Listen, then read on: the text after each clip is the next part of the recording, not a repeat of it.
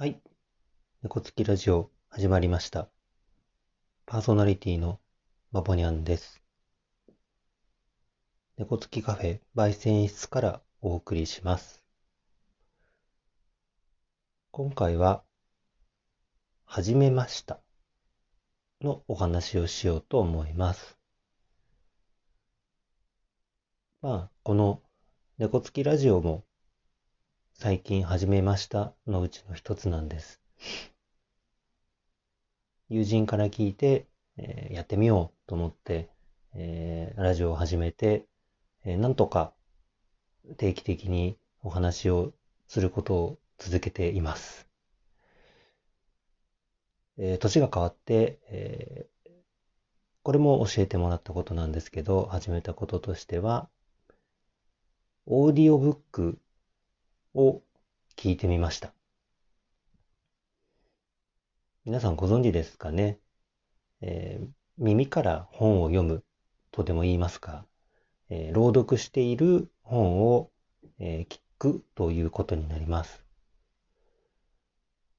実は以前からやってみようかなと思っていたんですけど、本は読むものだという、まあ、固定観念みたいなものがあって、なかなかこう手を出そうというところまではいた、いかなかったんですよね。まあでもこの猫好きラジオを始めるのも一つのきっかけになったかなと思っていますけれども、えーとりあえずやってみようと、試してみようと思って、えーオーディオブック、えー聞き始めました。えまあいろいろ調べてはみたんですけど、まあ取っかかりとしては、えーやりやすいものがいいかなと思って、えー青空朗読というアプリを使って、えー過去の、えーもう著作権が切れた、えー本を、えプロの方が朗読しているものを聞いてみました。まあ感想を一言で言ってしまうと、えー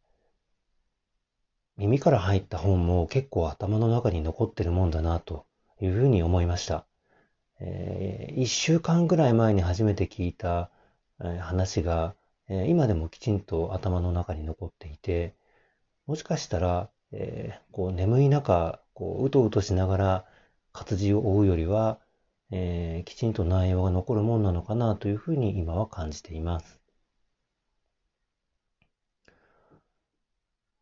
オーディオブックのいいのは、えーまあ、移動中とか、えー何かをしている時も、えー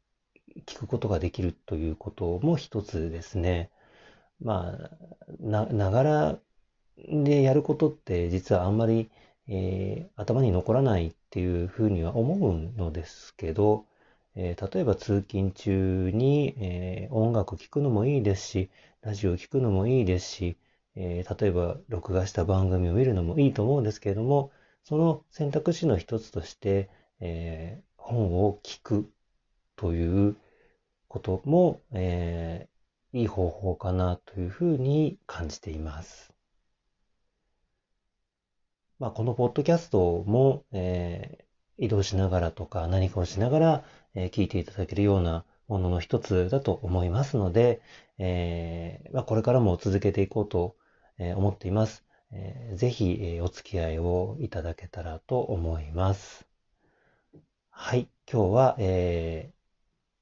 オーディオブック始めましたというお話をいたしました。以上、まぼにゃんでした。それではまたお会いしましょう。